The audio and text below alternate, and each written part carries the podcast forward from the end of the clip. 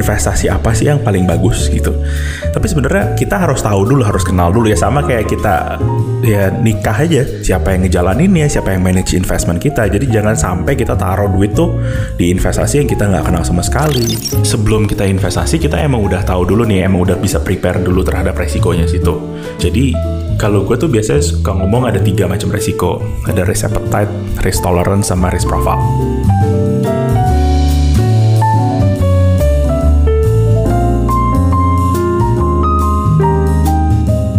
Hai semua, selamat datang kembali di podcast Curhat Babu, curhatnya Bapak, Bapak dan, dan Ibu. Ya, semoga kalian dalam keadaan baik-baik saja karena kita di sini juga masih berkreasi, bikin konten. masih ada walaupun kita apa ya? Enggak ya, enggak apa-apa ya. Enggak baik-baik apa-apa aja. ya. Baik-baik aja ya. Ya, dan menyambut akhir tahun gitu ya. Ini pasti teman-teman juga udah mulai ada yang sibuk mungkin dengan Hmm. segala project dan juga rencana dan Iya, ya. wishlist di tahun 2022 atau mungkin juga ya masih ada yang slow-slow aja ya nggak apa-apa. Semua orang punya pace-nya Ini masing-masing ya akhir kan. November ya, bentar lagi ada ada resolusi-resolusi sudah terpecahkan belum dan ada Hmm, resolusi lanjutan sepertinya. Yes, dan eh Bab aku tuh pengen curhat Ah, ah. deh. Jadi kan kita ini udah pernah ngobrolin soal money psychology sampai ke ini kalau nggak salah ya ke FOMO economy gitu Fear kan. of missing out. Yes, di episode podcast yang sebelumnya, kalau nggak salah beberapa podcast sebelumnya teman-teman bisa cek juga ya ah. ke podcast yang sebelumnya, episode sebelumnya. Nah, gimana tuh kita sebenarnya harus menentukan tentang tujuan finansial kita, kayak cek kondisi kesehatan, terus udah gitu kenali profil risiko kita sebelum berinvestasi, terus banyak lagi eh, tentang produk-produk dari produk investasi itu. Apalagi gitu kan. timingnya bagus banget nih sekarang nih menuju tahun baru gitu ya. Iya, jadi mungkin ada yang mulai nge-recap setahun ini tuh gimana sih atau Mm-mm. justru udah merencanakan kan di tahun depan tuh Iya. gimana. Nah, tapi di sisi lain juga aku tuh lagi seneng-senengnya Bab menikmati proses literasi nih sama soal inklusi di keuanganku sendiri ya sebagai pribadi gitu. Walaupun aku ini, tahu ini kita kamu kan Nuca nih bener Iya, Hah? beneran, Kayaknya beneran. dulu aku kenal nggak gini Ini waktu pertama kali kenal Hah? Berubah Iya, berubah ya aku ya. Tapi ya secara personal kan kita selalu pengennya lebih baik, lebih baik gitu Eh, ya. Tapi Jadi kenapa tuh coba aku berusaha keluar dari zona nyaman nih kalau sekarang Hmm. ya kan. Jadi aku lebih menikmati proses belajar soal kalau kata orang gitu ya yang udah yang udah expert mungkin kayak portfolio gitu. ya. Iya. Kalau aku bukan portfolio, cuman nggak banyak kok. Iya ya Eh tetap aja lebih dari satu udah jadi portfolio lah ya iya, aku juga sempat cerita nih kalau misalnya deng- eh, teman-teman sempat dengar juga profil risikoku tuh konservatif alias biasa ya. Nih kayak tipe ibu-ibu yang kayak ragu-ragu, iya nggak iya, kayak pelan-pelan gitu. Nah, Nah, aku tuh prefer yang low risk sebenarnya untuk risiko-risiko investasi gitu. Jadi yang rendah dan ya memang sih ada yang bilang juga kayak pundi-pundinya alias cuannya tuh juga rendah gitu. Iya. Tapi aku pikir ya udah deh nggak apa-apa. Nah, yang penting sebulan ini aku udah belajar nih untuk naikin level risiko itu tadi. Bukan FOMO, tapi karena mungkin aku pelan-pelan bertahap gitu ya. Karena aku tetap ini kan eh, mengolah semua informasi yang masuk pelan-pelan kalau kalau kata orang bab slow but sure katanya Oke. gitu. Tapi aku yakin bisa nih tujuan finansial jangka panjang kita nih semuanya bisa tercapai. Ih Cie, kamu gitu. ini inspirator sekali ya Aku kayak kepala keluarga ya. Ah, ah, eh iya ya aku apa ya jadinya ya aku seneng sih seneng banget dengernya apalagi eh, kamu yang dulu bagaimana sekarang yang sekarang dilihat sekarang tuh seneng banget kamu yakin bisa keluar dari comfort zone kamu jadi tapi apa sih apa sih yang jadi ketakutan kamu soal investasi ada beberapa hal atau justru banyak ya. Ini kayak misalnya di satu sisi nih ya, aku prihatin loh sama kejadian-kejadian di sekitar kita sendiri. Iya sih. Bahkan mungkin ya dari yang eh, circle jauh banget gitu ya, yang adanya di berita-berita online gitu ya, sampai ada yang ke Iya. circle circle terdekat gitu ya.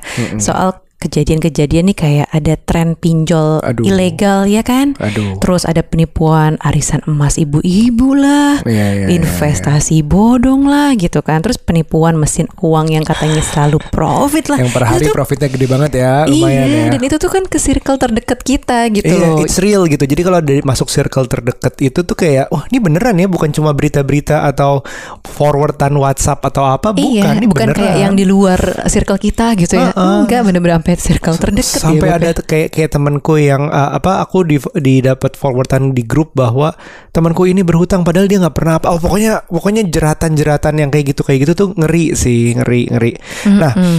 kalau kita kebetulan aku punya teman yang uh, cukup aku kenal dan cukup mungkin lebih ahli jauh jauh lebih ahli daripada kita dibanding di dunia ini di dunia seorang financial planner soal dia ya dia certified financial planner kita panggil aja Mas Philip Mulyana.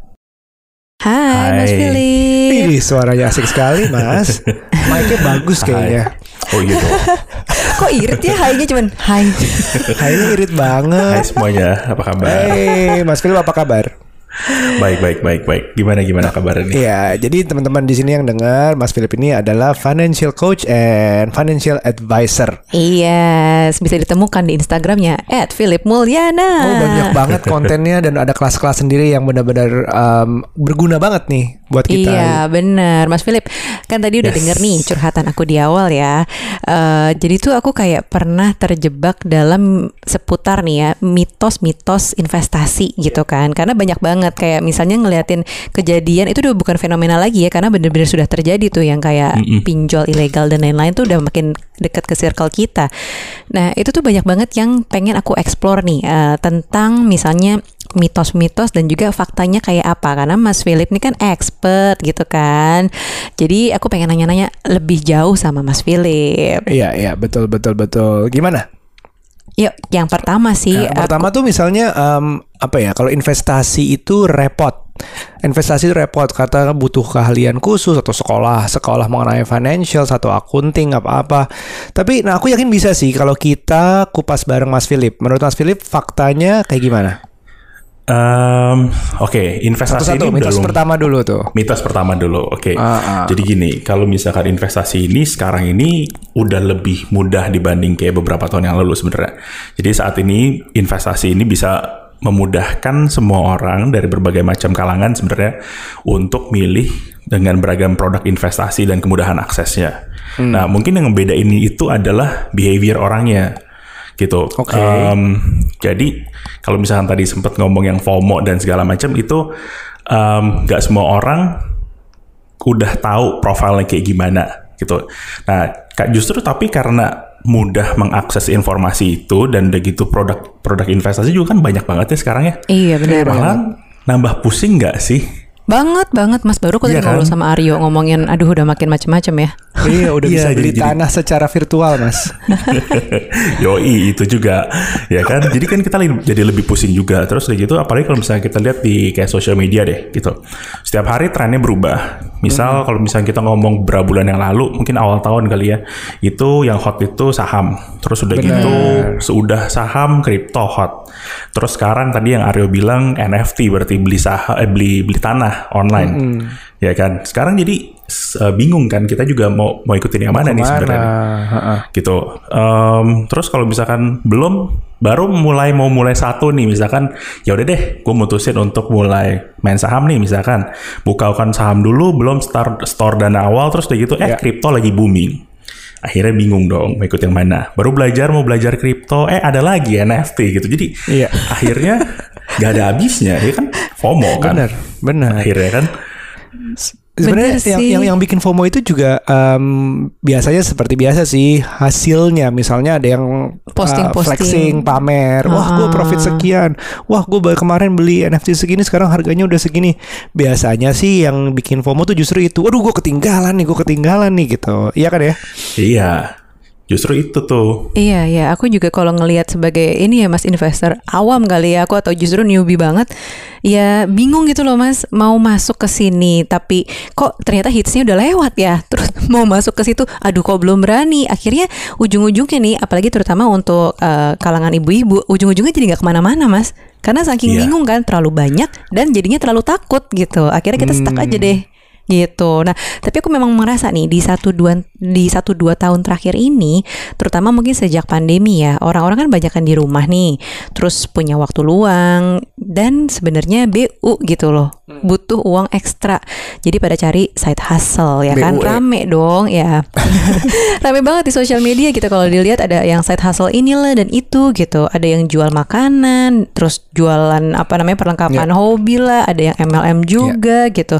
Tapi ada juga yang ikutan investasi yang katanya lagi hits, yang Iya. katanya selalu cuan lah gitu kan, yang katanya aman. Nah, kan sumber dananya mungkin dari dana darurat atau mungkin justru make dana pendidikan anak gitu ya. karena masih lama lama tuh biasanya. Iya, nah tapi masuknya ke mana, diolah diolah-olahnya jadi apa, belum jelas tujuan finansialnya. But and what makes the current wave of FOMO a broad economic phenomenon that is that it triple triple effects are so widespread gitu. Jadi kayak social media sih, memang teknologi dan social media sekarang dan social uh, menghasilkan social pressure menjadi salah satu faktor pendorongnya. Coba lihat si A, si B, apalagi orang yang lo kenal, terus dia cuan, terus dia profit, wah terus kita ketinggalan, kita makin jauh, ya gitu kan ya? Mhm. Iya memang. Em, jadi menurut gua behaviornya emang udah beda banget ya antar generasi. Kalau misalkan kayak milenial gitu atau Gen Z nih kayak kita nih, Gen Z kan. Nah, Aku milenial mas, sorry. Aku juga milenial. aku Gen Z kalau gitu nggak apa-apa lah. Jadi kan kalau kita kan seringnya dapat news itu kan dari sosial media ya kan. Em, Kita sering scrolling sosial media. Jadi sering-sering kali kita emang anggap sosial media itu adalah it's a go-to platform untuk keep us updated. Mau Iya. itu family atau apa pun itulah semuanya. Nah biasanya kalau misalkan kita lihat sosial media itu kan kita sering look up sama beberapa figur yang emang kita udah ido- idolain gitu dan banyak dari mereka juga yang memperlihatkan kayak lavish lifestyle. Iya nggak ada yang Oke. salah sebenarnya sama itu gitu. Itu kan duit mereka, hidup mereka gitu dan mungkin mereka juga nggak maksud untuk pamer. Tapi banyak dari kita yang nggak bisa mencerna informasi itu dan malah punya pikiran tuh gue pengen kayak cepet supaya kayak figur yang kayak kayak yang kayak gitu gitu. Iya, ditambah iya, iya, lagi, terus ditambah lagi juga banyak juga dari kita kan yang sering share-nya kan cuan kan di sosial media, bukan kita mungkin ya. Banyak orang yang suka share cuan di sosial media, cuma kan nggak pernah kasih lihat loss-nya berapa, ya kan? Ya siapa sih yang nggak ngiler kalau bisa iya dikasih sih. lihat sekarang cuannya 30% dalam tiga hari gitu. Tapi dari mana kan kita nggak tahu. Iya, Kebanyakan iya, juga iya. pasti ngiler kok dan akhirnya malah bisa ngelihat eh, investasi itu jadi kayak apa ya shortcut supaya gue itu bisa kaya dengan cepat gitu. Iya, kita pernah bahas soal FOMO investasi di episode-episode ada beberapa episode sebelumnya. Jadi kayak, FOMO it's fear of missing out, merasa bahwa em, kalau gue nggak ikut sekarang gue telat, tapi tanpa lagi-lagi seperti kata dirimu juga sesuai nih bahwa tidak menyesuaikan dengan dirinya gitu. Kadang-kadang kita harus melihat kebutuhan kita apa, tujuan kita apa, dan yang penting juga itu ya profil resikonya. Kayak nggak pernah ada yang bother to test gitu sebenarnya. Ngetes sendiri resikonya seperti apa sih? Bisa tidur nggak sih lo kalau misalnya uh, di yang agresif misalnya saham gitu? Bisa tidur nggak? Mikirin nggak? Atau ngeliatin setiap saat nggak sih?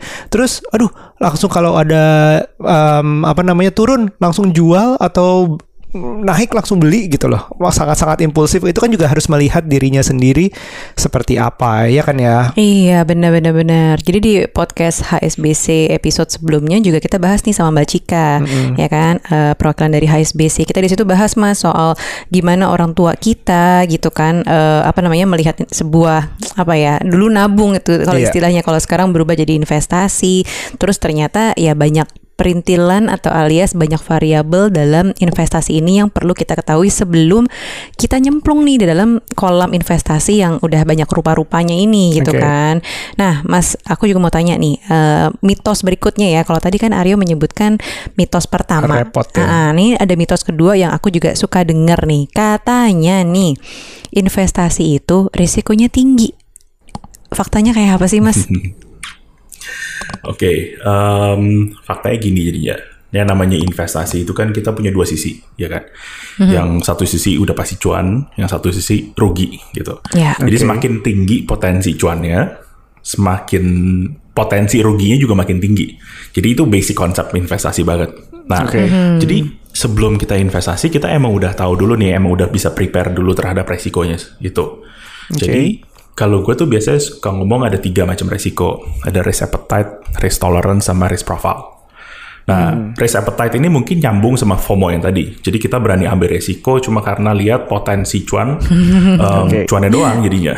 Tanpa Iya. ngelihat gua siap apa enggak sih kalau misalkan lose duit segitu gitu. Iya. Contoh misalkan, um, kalau misalkan temen gua cuan 10% misalkan seminggu invest di saham, terus udah gitu, gua tanpa tahu apa-apa soal saham dan segala macam, ya udah gue ikutan invest juga tanpa peduli soal keadaan keuangan gua atau gua ngerti apa enggak soal saham.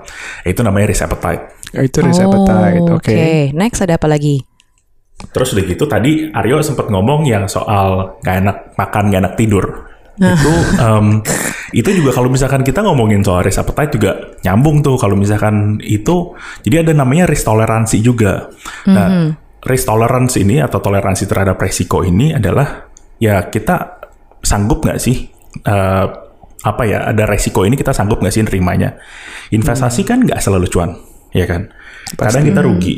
Kalau misalkan seseorang biasanya em, investasi misal di deposito, terus stabil, terus tiba-tiba ikut-ikutan ke kripto yang bisa naik 10%, turun 10% sehari, Iya. itu udah pasti nggak nyaman punya. Ya Nggak kan? ada batas ya atas enak. ba- atas bawah ya. Iya nggak ada nggak ada nggak bisa arah nggak ada nggak, nggak ada ARB, ARB. kan nggak ada itu udah pasti nggak enak makan nggak enak tidur gitu makanya risk tolerance juga kita harus harus perhatiin juga Iya. jadi gue saran kalau misalkan emang kita mau investasi eh, mending naik levelnya bertahap aja Ah. sama kayak dulu dulu kita belajar jalan misal ya kan? Iya, iya, iya. kita kan nggak begitu lahir langsung lari kan? Iya. ada perangkat dulu ya kan? Terus udah gitu jalan dulu baru lari gitu. Nah investasi juga sebenarnya sama. Em, kita tuh ada di level mana sih? Eh, sekarang Iya. konservatif kah? Kayak Nucha tadi bilang konservatif kan? Atau agresif kah gitu? Level of risknya juga kurang ya kurang lebih kayak gini gitu. Nah tabungan em, tabungan biasa deposito terus udah gitu naik level lagi mungkin di emas naik level lagi reksadana pasar uang reksadana pendapatan tetap terus reksadana saham saham alternatif investment yang kita tadi, tadi kita ngomong Kripto tadi. kripto lah NFT, lah dan lain-lain kayak gitu Oh tanah Jadi kalau tanah di mana tanah? Ah, properti di mana tuh? Oke. Properti itu tunggu di mana ya enaknya ya? Properti itu lumayan lumayan ini. Eh, properti itu lumayan konservatif. Jadi areanya kalau menurut gua adalah di sekitar emasan. Tapi dia Ya, butuh ya. capital yang lumayan gede, Iya. Iya. kapitalnya gede benar. ya kan? Tapi eh, secara nilai nggak fluktuatif, kadang naik 10%, turun 10%, Iya. ya kan? Gitu. Benar. Nah, jadi kalau misalkan biasanya kita cuma taruh di tabungan yang biasa doang nih, mending naik satu level dulu aja di atasnya. Jadi progresif gitu. Deposito Ya, ya, dulu misalkan. Habis deposito baru emas atau atau reksadana pasar uang gitu. Jangan langsung loncat ke yang paling agresif karena kita lihat yang paling agresif udah cuan duluan nih. gitu kan biasanya kan kejadian kayak gitu ya. Gitu. Nah, terus udah gitu kan tadi ada risk um, risk appetite, ada risk tolerance. Risk profile ya. Nah, yang terakhir itu risk profile. Nah, risk profile itu berdasarkan dari keadaan uang kita, eh, keadaan keuangan kita sekarang. Keadaan kita sekarang lah contohnya. Contohnya gini, eh, umur kita. Jadi orang yang umur 20 sama orang yang umur 50 itu pilihan investasinya udah beda. Iya. Kalau misalkan umur 20 nih, misalnya, dia bisa lebih agresif. Kalau umur 50 itu lebih konservatif. Kenapa? Kalau misalkan nih, gue masih umur 20, gue kan masih 20 sekian kan ya. Ya? Iya banget. iya kok percaya mas. Ah, Gen Z. Jadi kalau misalkan investasi gue misalkan gue taruh 10 juta terus udah gitu rugi nih semuanya.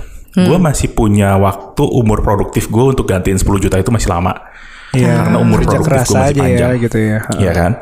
Nah, berarti masih punya berapa tuh? Kalau misalkan pensiun di umur 60 berarti masih punya 40 tahun untuk 40 cari lah. duit yang hilang. Iya kan? Tapi kalau misalkan umur 50 tahun, terus umur produktifnya masih pendek, mereka punya cuma punya waktu sedikit kalau misalkan uang mereka hilang karena investasi. Gitu. Jadi mereka harus konservatif Iya. di umur-umur kayak gitu. Belum lagi sakit Terus- ya kalau tiba-tiba sakit lebih Benar. sakit lebih besar daripada 20 tahun. Bener. Terus udah gitu selain umur, kita juga bisa lihat em, berapa lama sih uang itu akan nganggur. Karena ini biasanya kelupaan nih. Contoh, seseorang yang punya duit 10 juta nganggurnya cuma tiga bulan nih misalkan. tiga bulan dipakai buat biaya resepsi mereka nikah misalkan. Terus udah gitu sama 10 juta nganggur 3 tahun karena mereka lagi nabung buat KPR. Itu eh, beda resikonya juga yang bisa kita ambil semakin panjang resiko eh semakin panjang uang itu akan nganggur, pilihan investasinya juga makin bisa makin agresif. Kalau misalkan makin pendek itu makin konservatif. Contoh nih kalau misalkan kayak saham ya, saham itu sebenarnya cocok buat investasi lima tahun ke atas. Gitu. Kalau obligasi sekitar 1 sampai 3 tahun lah masih oke lah Iya. gitu. Kalau misalkan di bawah di bawah satu tahun itu biasanya instrumennya udah kayak money market atau kayak deposito, tabungan atau reksadana pasar uang. gitu. RPU benar benar benar benar. Jadi jadi uh, ADC nih ada apa dengan cuan gitu. Di situ sisi orang di satu sisi orang berani yang FOMO tadi pengen buru-buru cuan.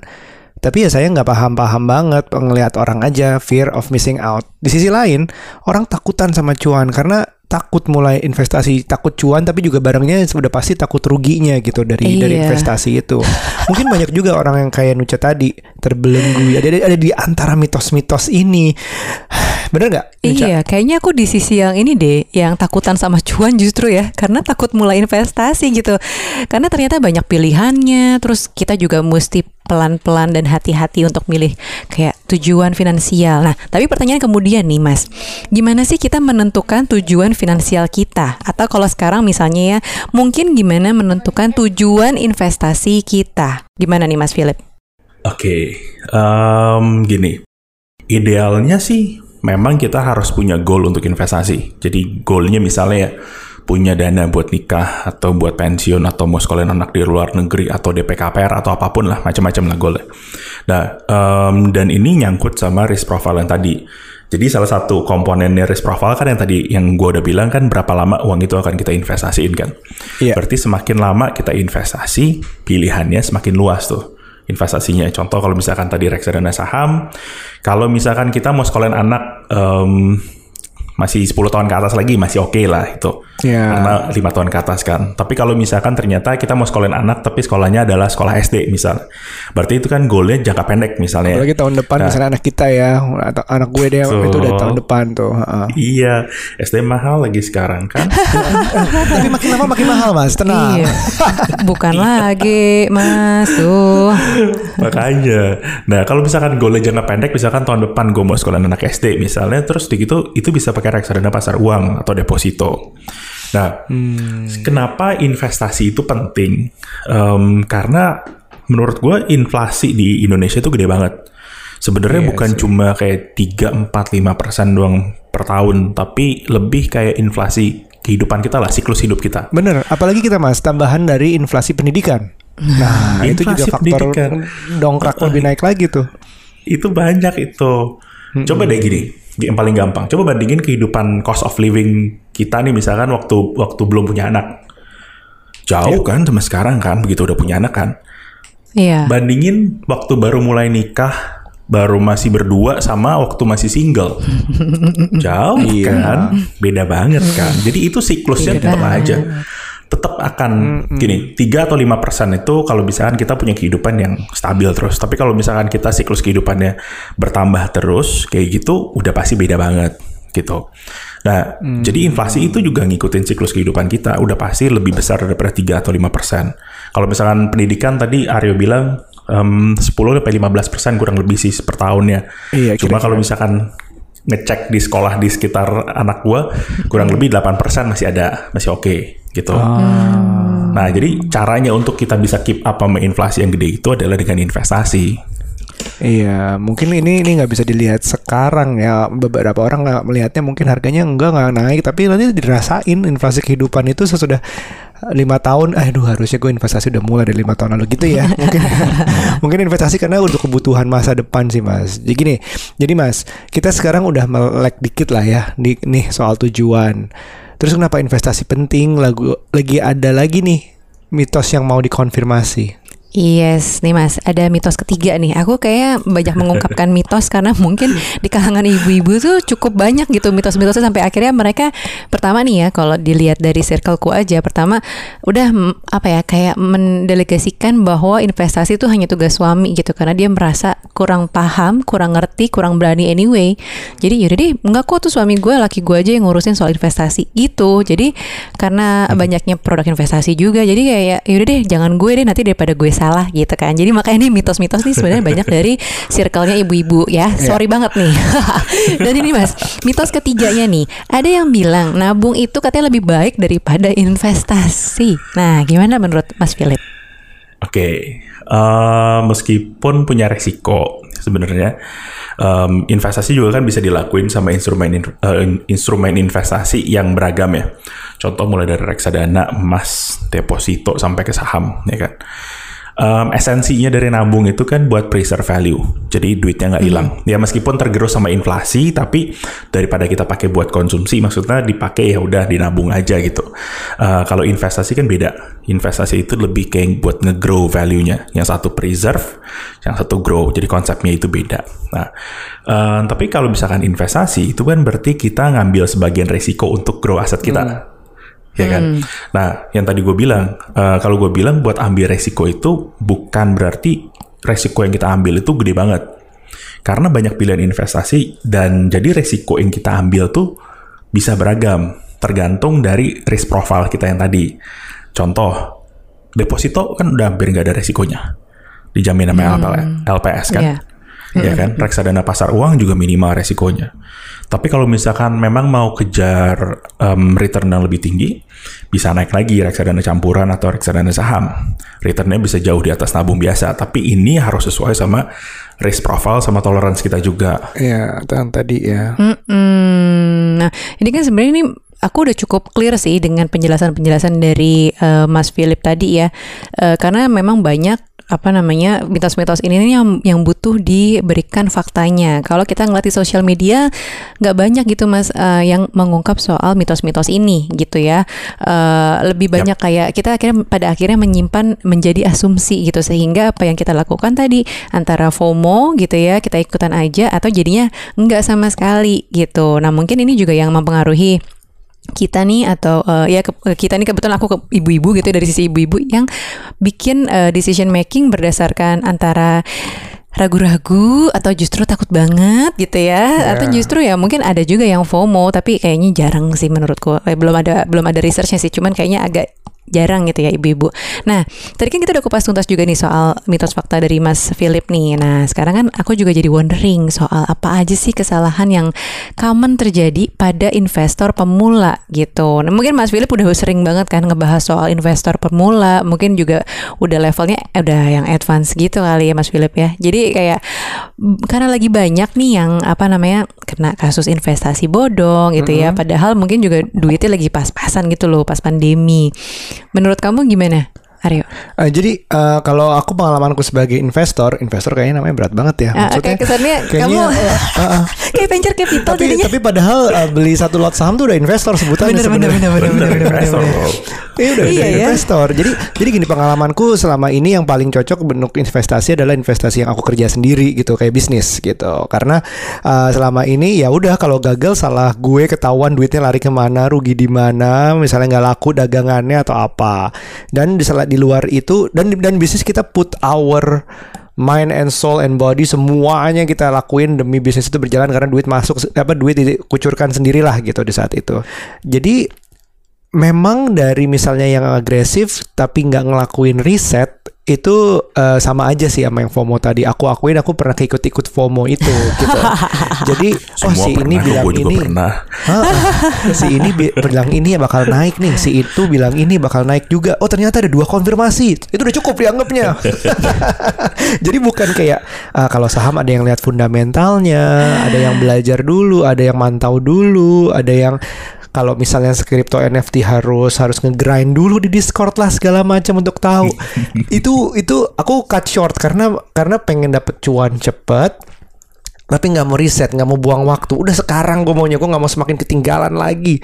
Ya udah akhirnya ya bodong-bodong juga. Itu itu itu bukan bodong ya apa namanya rugi-rugi juga ya. Terus juga ditambahin uh, kemarin mulai banyak masuk uh, indeks juga. Ini kalau ini di luar kontrolku mungkin pas sebelum pandemi. Wah langsung tiba-tiba 30% mas gitu. Nah gimana sih mas caranya biar aku ya atau enggak yang mendengar di sini tidak mengulangi kesalahan seperti diriku gitu loh. Gimana biar nggak salah langkah saat investasi? Ini um, jadi gini, penting buat kita untuk tahu kita tuh invest ke mana. Kadang-kadang pertanyaan yang masuk ke gue adalah investasi apa sih yang paling bagus gitu.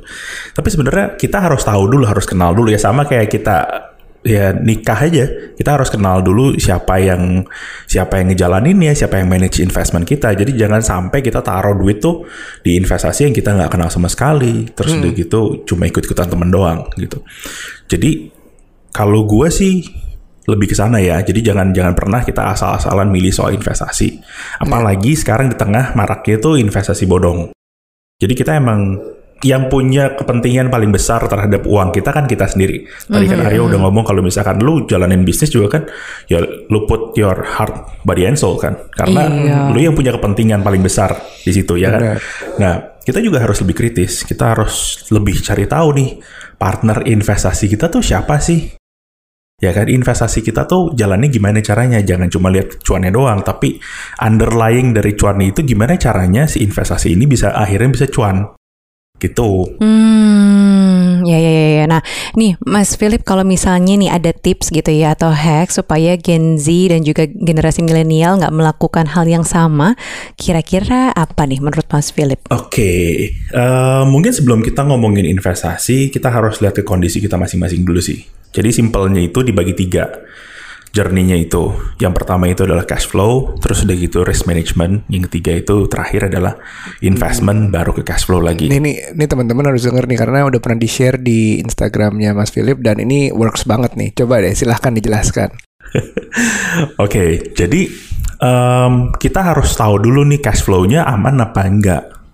Gitu, pendapatannya lebih gede apa enggak daripada pengeluarannya. Gitu, kalau misalkan ternyata udah lebih gede daripada pengeluaran, oke lanjut ke risk management. Nah, risk management tuh dibagi dua sebenarnya. Jadi yang pertama itu dana darurat sama asuransi. Nah, pilih salah satunya dulu aja. Kalau kalau gue lebih sering biasanya dana darurat dulu. Gitu, udah Iya. punya dana darurat misalnya enam kali dari pengeluaran deh. Gitu. Ya udah kalau misalnya udah oke baru investasi. Gitu. Terus yang kedua juga uh, DYOR itu adalah do your own research itu udah pasti lah. Karena kita udah dapet info dari banyak macam uh, dari banyak tempat terus udah gitu tapi tetap aja kita harus research sendiri juga. Kita sebagai investor juga benar-benar harus kritis banget dalam investasi. Bukan cuma investasi karena lagi tren, karena tren itu bisa stop kapan aja. Ya kan? Bener juga. ya terus ya kalau misalnya stop terus kita ikutan juga ya akhirnya kan jadi FOMO juga kan nggak lucu kan gitu.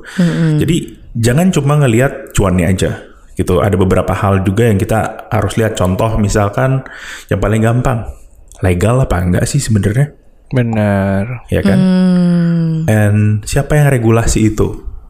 Apakah under OJK atau bukan? Gitu. Terus udah gitu kan gak lucu dong kita kita cari duit susah-susah terus udah gitu karena kita ngeliat cuan berapa persen dalam berapa hari akhirnya ikut malah hilang gara-gara investasi yang Iya. bodong Ini ada ada bedanya nih bodong sama rugi ya. Kalau kalau rugi itu misalnya harga in- eh, investmentnya turun akhirnya, tapi bodong tuh bener-bener hilang gitu di Hilang. diambil Gone. gitu loh. Gone. iya Nah, terus udah gitu yang ketiga eh, make sure juga aman buat kita jadi kita harus tahu eh, kita harus bisa pilih partner yang bisa kasih kita saran untuk eh, tepat nih jadinya untuk bantu kita supaya nggak salah jalan pas investasi Oke, oke. Nah gini, tadi itu bagus banget. Kenapa? Karena uh, dari tiga tadi ada ada tadi apa aja risk man eh, sebelum risk management adalah um, cash flow Cash dulu, flow. risk management, baru deh investasi.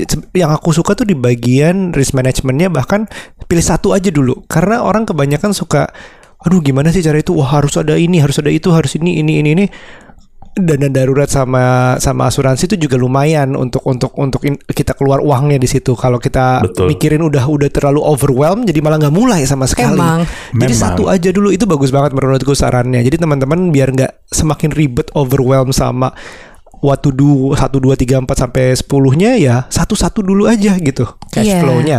Udah surplus belum? Kalau belum surplus masih nyambung-nyambung apa minjem-minjem utang atau kartu kredit masih bayar minimal segala macam, ya nanti dulu itu dibereskan dulu. Kalau masih ada utang-utang lain, dibereskan dulu baru lanjut ke berikutnya. Pokoknya jangan maju ke berikutnya ya. Kalau belum belum itu itu itu penting banget sih biar nggak overwhelm, biar lo nggak tak nggak nggak ngelihat terlalu jauh ke depan. Padahal saat ini untuk mulai aja ya lo belum bisa karena kebanyakan pikiran gitu loh. Bener, aku tuh aku bisa mensummary nih dari dari obrolan Mas Philip dan juga Aryo di sini.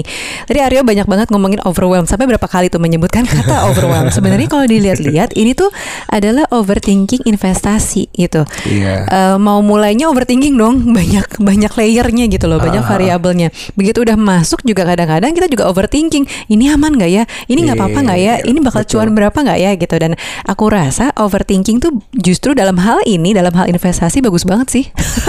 kalau orang dalam hal-hal yang lain sebaiknya jangan gitu ya. Iya, Karena iya, nanti nggak iya, mindful. Tapi kalau dalam hal investasi justru perlu overthinking, Sedikit overthinking lah sedikit ya. overthinking supaya kita bisa memastikan tadi gitu ya. Jangan cuma ikut-ikutan doang dan juga jangan cuma cuannya aja yang dipikirin gitu. Jadi bener banget nih eh, salah satunya kayak HSBC Advance yang udah support podcast kita kali ini.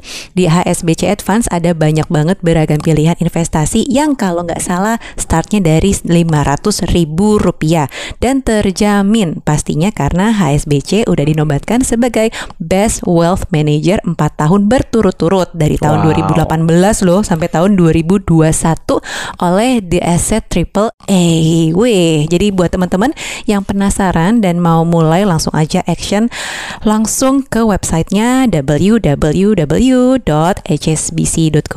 ready garis miring advance atau www.hsbc.co.id garis miring advance atau hubungin call center di 1500808. Cakep, itu biar overthinkingnya bisa dikendalikan Nah, dan akhirnya memulai, memulai tahap-tahapnya Mas Philip tadi dan akhir berakhir di investasi.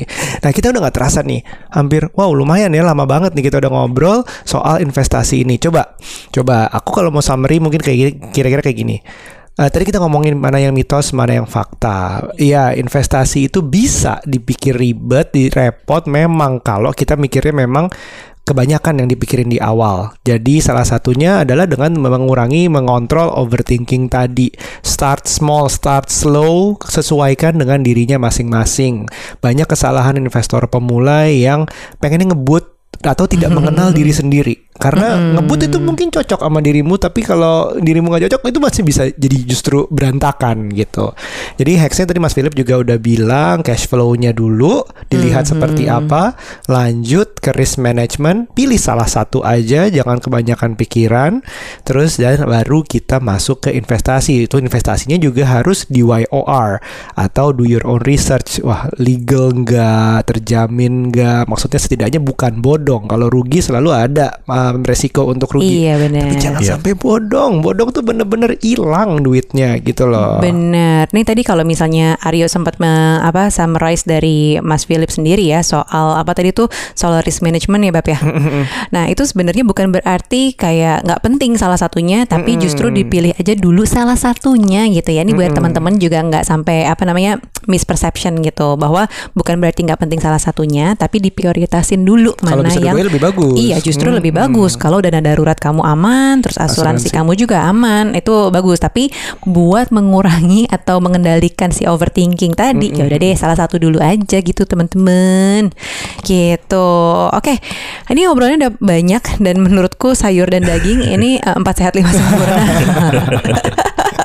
lengkap banget sebenarnya Iya, ini. thank you banget ya Mas Philip udah sharing sama kita di sini di podcast Curhat Babu dan udah Iya. mencerahkan kita semua. Semoga insight-nya juga bermanfaat nih buat teman-teman yang mendengarkan.